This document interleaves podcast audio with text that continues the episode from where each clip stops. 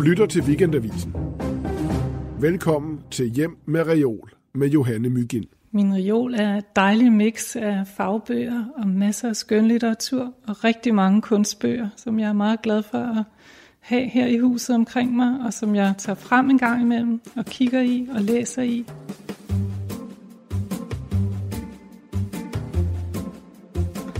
Velkommen til Hjem med Reol. Det er Weekendavisens litteraturpodcast, hvor jeg, der hedder Johanne Myggen, er ude og interviewe samtlige af de nominerede til vores store bogpris. Og det er jo en bogpris, som har, som, øh, som i modsætning til mange andre priser, faktisk både går fra faglitteratur og øh, til skønlitteratur og børnebøger og alt sådan, alle de bøger, der udkommer. I denne her podcast, der taler jeg med forfatterne ikke om deres bog, men om de bøger, de har læst for at nå frem til at skrive den her bog. Og jeg er taget hjem til Annette Rosenvold Witt, som har fået besøg af Gertrud Ølsner, øh, som er hendes medforfatter på denne her kæmpe store bog, Wilhelm Hammershøj på sporet af det åbne billede, som måske, jeg tænker, det er ikke bare en af de aller, aller smukkeste bøger, der nogensinde er nomineret til vores bogpris, men jeg er faktisk også sikker på, at det er den tungeste og største bog, vi nogensinde har nomineret. Og jeg bliver nødt til lige at spørge, hvorfor er den bog blevet så stor? Det tror jeg, der er rigtig mange gode grunde til. Dels er det jo noget, vi har arbejdet med i overvis, så vi har så meget, vi gerne vil fortælle. Og dels så vil vi gerne vise billederne i en rigtig fin størrelse og kvalitet, så læserne selv kan kigge med. Og dels så vil vi gerne præsentere en masse kilder og lægge dem frem, så man selv kan bladre og danne sig sit eget indtryk. I stedet for at vi kun citerer, så viser vi mange ting. Men altså, var jeres redaktør ikke ved at dø? Han ville faktisk have mere, og han var lidt nervøs for, om bogen nu blev lidt for lille på et tidspunkt. Så det var, det var vi jo aldrig. Nej, det var vi ikke. Men, men vi har hele tiden gerne også vil lave en, en stor, fin billedbog. Altså noget, hvor man kan bladre og fordybe sig og bare svømme hen i hele det her materiale. Og det må man virkelig sige er lykkedes. Men nu skulle vi jo faktisk ikke tale om jeres bog. Vi skal tale om de her bøger. Og jeg har valgt øh, tre kategorier. Jeg plejer at sende en mail. Jeg sender en mail til alle mine forfattere, og øh, de svarer pligtskyldigt på syv spørgsmål om bøger, der har betydet noget for dem. Og i jeres tilfælde, der fik jeg jo øh, to lister, fordi I var to forfattere. Men heldigvis, så er I åbenbart også ret synkrone, fordi der var en del overlap mellem jeres lister.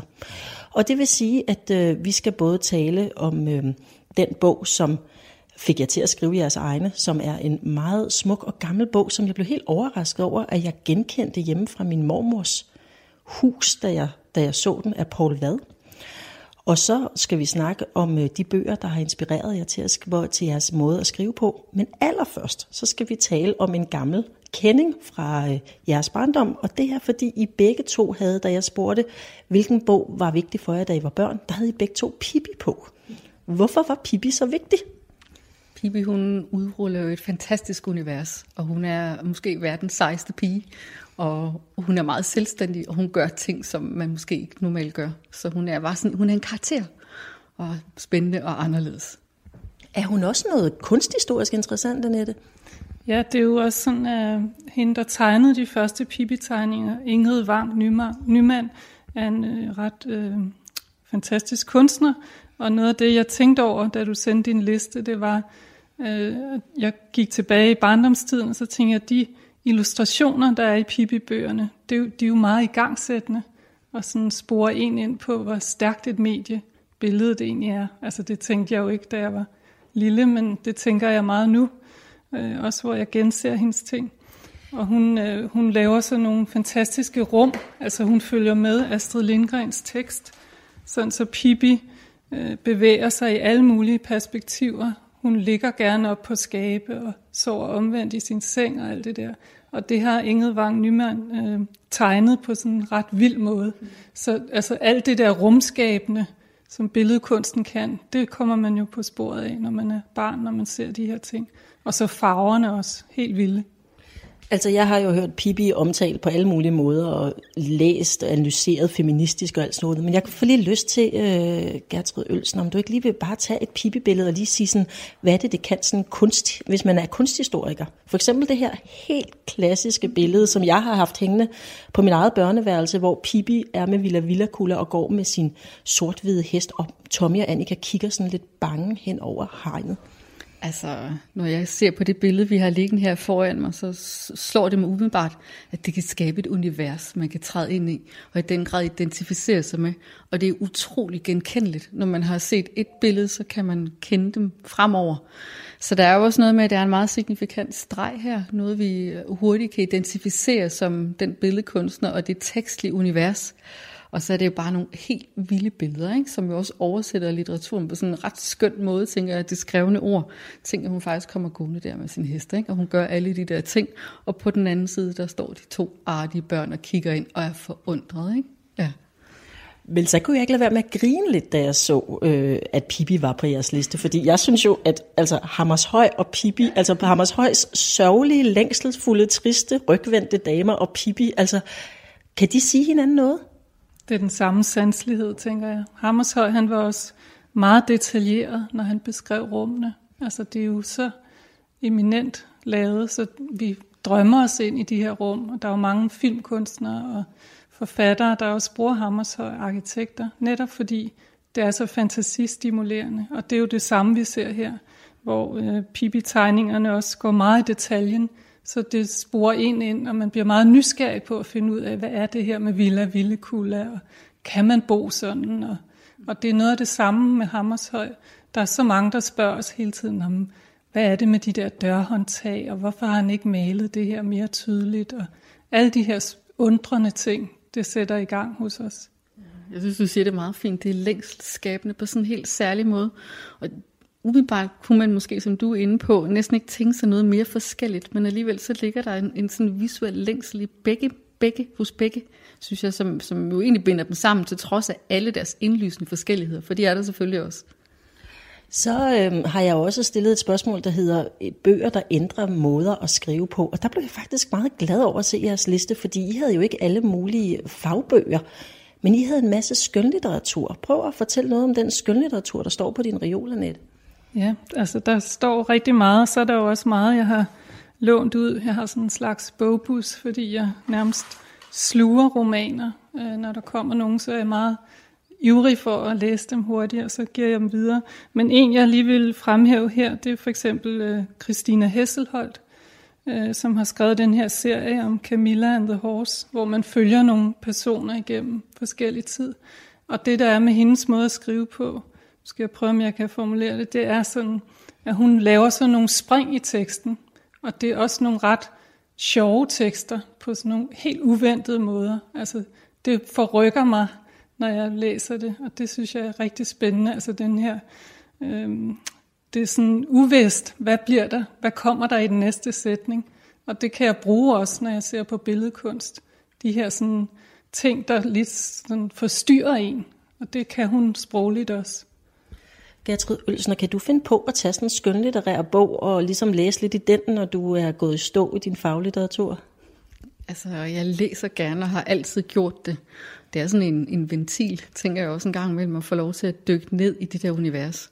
Og jeg er jo desværre en af dem, der sådan kan blive utrolig fænget af en bog og glemme alt omkring mig er sådan helt ukontaktbar i perioder. Ikke? Så, Desværre? Ja, nej, det er jo dejligt, men jeg skal jo passe på, hvis jeg har en opgave, der skal være færdig, og jeg øvrigt også har nogle familiemedlemmer, der gerne vil se noget til mig. Ikke? Så den side har jeg også. Jeg kan også godt være meget restløs og læse i forskellige bøger, hvis de ikke lige sådan fingrer mig, men jeg kan også være stedig og ville læse noget. Ikke? Så jeg har egentlig altid læst meget. I øjeblikket læser jeg rigtig meget faglitteratur, godt nok, men, øhm, men skønlitteratur har altid fyldt meget.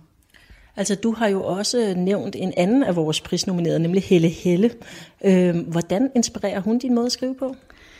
Altså, øhm, jeg ved ikke, om hun decideret lige inspirerer min, min måde at skrive på, men jeg er dybt fascineret af hendes måde at skrive på, som jo handler meget om antydningen, om at sige noget og ikke det hele. Og jeg tænker, når jeg sådan tænker ind på, hvorfor jeg står her i dag, så minder det mig egentlig lidt om Hammershøjs univers. Ikke? Det der antydet, det med at give nogle clues, og så må man som læser eller som beskuer selv tænke videre på det. Og det tænker jeg, det er jo lidt som at se på et værk af Hammershøj i virkeligheden. Så er der en anden bog, som faktisk er en meget stor bog også. Måske er der et eller andet med kvinder, der skriver bøger sammen, så bliver bøgerne meget store, men det er jo frit flet. Og det synes jeg var ret skægt, fordi du skrev, Annette, til mig, at den havde inspireret din måde at samarbejde på. Hvordan har den det? Ja, fordi jeg tænkte, det er da også utrolig sjovt, det der, at man kan slå sig sammen, slå pjalterne sammen, og så lave noget sammen. Altså dyrke ens faglige interesse og vi skal nok lige præsentere den. Det er denne her bog, som er Naja Marie Eid og Line Knudsen og Mette Mostrup, som simpelthen bare dyngede alt skrift, de havde lavet i meget lang tid sammen til en kæmpe bog. Ja, og det der også er med den er, altså udover at det virker rigtig sjovt at gøre noget sammen, det er inspirerende. Øh, og det har det også været for os at se, der er andre, der har gjort det, og det, det kan man faktisk godt. Øh, så er det også en billedbog, hvis man lægger mærke til, at den er sådan ret collagepræget. Og det er også på den måde, den har været inspirerende. Altså bare fyld eller øs ud af alt det, du har, og vise det frem. Hvordan fik I ideen til, at I skulle skrive den her bog sammen? Det går faktisk nogle år tilbage, hvis vi skal være sådan helt præcise tilbage til 2012, tror jeg, hvor der blev holdt en stor konference på Statens Museum for Kunst i forlængelse af en udstilling, de viste om Hammershøj Europa. Jeg var inviteret med som taler og skulle sige noget, og fortalte om et af mine yndlingsemner, Hammershøj fotografiet. Det var en del debat, det jeg sagde, fordi det var ikke måske den mest almindelige måde at se på Hammershøj på. Men heldigvis så sad der nogen, som måske også kunne se, at der var noget interessant i det, og i pausen kommer Annette hen til mig og siger, at det var dog alligevel interessant. Hun havde også gået og rumlet lidt med nogle af de samme ting og skrevet. Vi kendte hinandens ting. Og så spørger hun mig, om vi skal skrive en bog sammen. Og jeg fløjt ud af munden på mig. Det synes jeg var en god idé. Det er jo et vildt frieri. Turde du godt det? Ja, det turde jeg. Og jeg er glad for, at jeg gjorde det meget. Hvordan har jeres proces så foregået? Har I skrevet fra hver jeres computer, eller har I taget op på Klitgården, som Naja Marie Eid og Line Knudsen og Mette Mostrup gør, eller hvad har I gjort? Altså, det er jo et projekt, som du kan høre, der har løbet over mange år. De første mange år var det noget med at mødes omkring det, det hele handlede om, nemlig fotografierne og værkerne. Vi var begge to i stillinger forskellige steder, og måtte sådan, altså snige os til at mødes rundt omkring, fordi vi skulle egentlig også passe vores job. Ikke? Så det var sådan et Conamorta-projekt, men det kunne blive til nogle eftermiddage, hvor vi sad og gravede os ned i det her materiale. Så sådan gik det første lange stykke tid. Og så blev Annette jo egentlig inviteret ind på forlaget til et møde om Hammershøj. Det skal hun næsten selv have lov at fortælle lidt om. Ja, det var sådan et, et lykketræf, som man siger, hvor jeg kom ind en eftermiddag, og jeg tænkte, nu skal de lige bruge mig som konsulent, og jeg skal fortælle noget. Men så spurgte de faktisk, om jeg ikke havde lyst til at skrive en ny, stor Hammershøj-bog. det var jo helt vildt. Øh, jo, det havde jeg, og så sagde jeg, at vi faktisk havde gang i noget, og så ville de gerne entrere med os, så det er jo dejligt. Altså denne her frit den hedder jo fællesbogen, og noget af det, som den også gør, det er, at den tillader dem at være helt vildt uenige om alt muligt. Men i jeres bog, der kan man jo ikke, jeg sad nemlig og bladrede, der kan man jo ikke se, hvem der har skrevet hvad. Det er jo blevet til på den måde, at vi selvfølgelig har haft ansvaret for at påbegynde nogle kapitler. Så vi sendte det til hinanden, og så har vi taget os den frihed at skrive rigtig meget ind i hinandens tekster. Og det er jo enormt sjovt at sætte sin faglighed lidt fri på den måde, og måske slippe det der sådan ego, der handler om kun at være ene forfatter på noget, men at faktisk at se, at der er en værdi i det, den anden kan tilføre. Så sådan har vi skrevet alle kapitlerne. Og det var også rigtig sjovt nogle gange, for eksempel når jeg havde skrevet noget, og du så svarede mig, så stod der sådan ude i kommentarfeltet, hvad mener vi egentlig med det? altså det der at prøve at gøre det fælles også hele tiden. Men var der aldrig nogen fortolkninger af Hammershøj, hvor I var totalt uenige? Måske ikke om fortolkninger, men der kunne være andre små ting, vi var uenige om, og mange ting er også efterhånden, tror jeg, blevet ændret, og vi er blevet sådan filet det til i forhold til hinanden. Men vi har også levet med, at der står nogle ting, som, som den anden måske føler rigtig meget for. Øhm, men jeg, jeg kan simpelthen stå inden for alt i den bog alligevel. Hvad, hvad føler Gertrud rigtig meget for, som du er lidt ligeglad med i den bog? Mm, det, det synes jeg ikke lige, jeg kan sige. Men vi skriver ret forskelligt. Du skriver sådan lidt mere, hvad skal man sige, gammeldags, eller sådan på en god måde. Og jeg sådan fletter mig ud i nogle lange, øh, lange sætninger. Men det kører egentlig ret godt sammen. Så jeg er ikke sådan uenig i noget. Men du har sådan en stærk naturvidenskabelig interesse, du har skrevet frem, og det aner jeg ikke en dyt om. Men det synes jeg, det er bare helt vildt spændende, at der også er det i bogen. Ja, altså jeg har altid, altså helt fra jeg var helt lille, elsket sådan noget som opslagsværk, og altså også faglitteratur på den måde, jeg sad fordybet og læste sådan det leksikalske, det husker jeg fra, jeg var ret lille og lige havde lært at læse. Jeg tror, det der med at sådan overbliksskabende og kunne skrive sådan specifikt om nogle ting, og, og så har jeg jo altså, altid interesseret mig for naturvidenskabens sammenhæng med billedkunsten. Så det er jo noget af det, som jeg har også kunne bidrage med, hvor Annette hun er enormt god til at skrive noget sansligt. Ikke? Hun, hun er simpelthen den sanslige af jer to. Ej, det vil jeg være ked af, måske helt at sige, men øh, det synes jeg måske, det var sat lidt på spidsen, men har blik for måske mere den side, så jeg tænker, at vi har nogle styrker, som vi har bragt sammen. Ikke? Øhm, ja, det synes jeg måske er det helt afgørende ved det. Så er der jo den sidste bog, som er bogen, der fik jer til at skrive jeres egne. Og det er Paul Vads Hammershøj biografi, som jeg ikke vidste, at jeg kendte, men så snart jeg så den, så kunne jeg se, oh, den lå hjemme på min mormors bog. bog. Altså den lå hjemme på min mormors bogreol, hvilket også fortæller mig noget om, at det her må være en enorm kendt bog. Det er jo en bog af en af vores store litterater, som jo har skrevet det her vidunderlige værk, som jo er kommet i, jeg ved ikke, mindst fem oplag, tror jeg, oversat til flere sprog.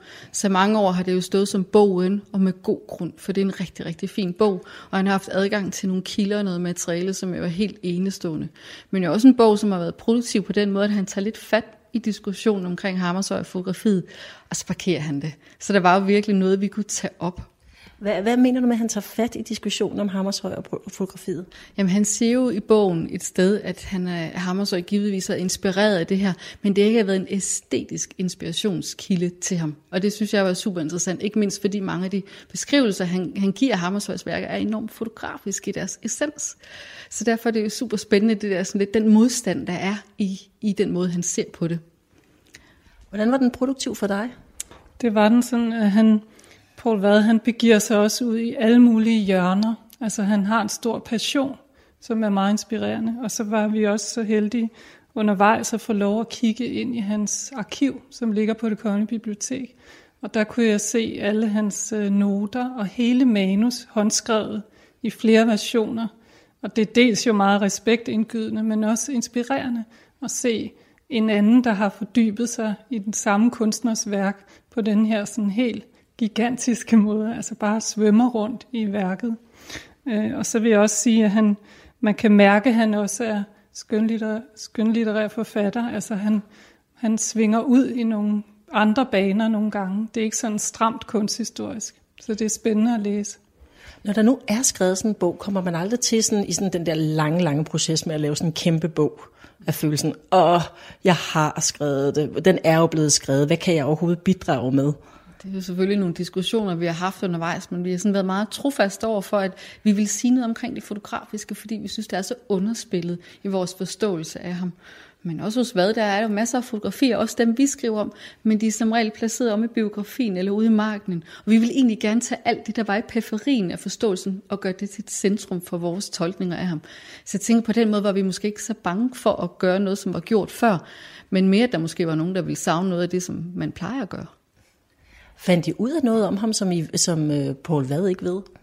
Det tror jeg måske. Altså, jeg tror, vi fandt ud af, at fotografiet faktisk øh, er en vigtig æstetisk ting, som du også siger, Gertrud. Altså, det er et vigtigt billede, et vigtigt materiale. Det er ikke bare noget sekundært dokumentation eller biografisk materiale. Det er noget, der har noget med maleriet at gøre. Og det fik vi endnu mere frem. Men vi var ansporet også af Paul Vad, som jo siger, at fotografiet er netop det, der gør Hammershøj så moderne, men så slipper han den der. Så det er jo rigtig guf for os at gå videre derfra. Det er det, vi har gjort. Annette Rosenvold og Gertrud Ølsner, tillykke med nomineringen, og tak for, at jeg måtte komme og se din reol. Tak fordi du kom. tak. Du har lyttet til Hjem med reol. Læs mere om de 10 nominerede til Weekendavisens litteraturpris 2018 på weekendavisen.dk-litteraturpris. Her kan man også afgive sin stemme frem til den 15. januar. Man skal være abonnent på Weekendavisen for at stemme. Man kan også deltage ved at indsende stemmesedlen fra den trygte avis, eller ved at sende en mail, inklusive abonnementsnummer, til mail litteraturpris weekendavisen.dk. Vinderen offentliggøres fredag den 1. februar. Optagelse og tilrettelæggelse Johanne Mygind. Redigering og klip Ninette Birk og Silke Fensmann. Musik Peter Christian Sejersbøl.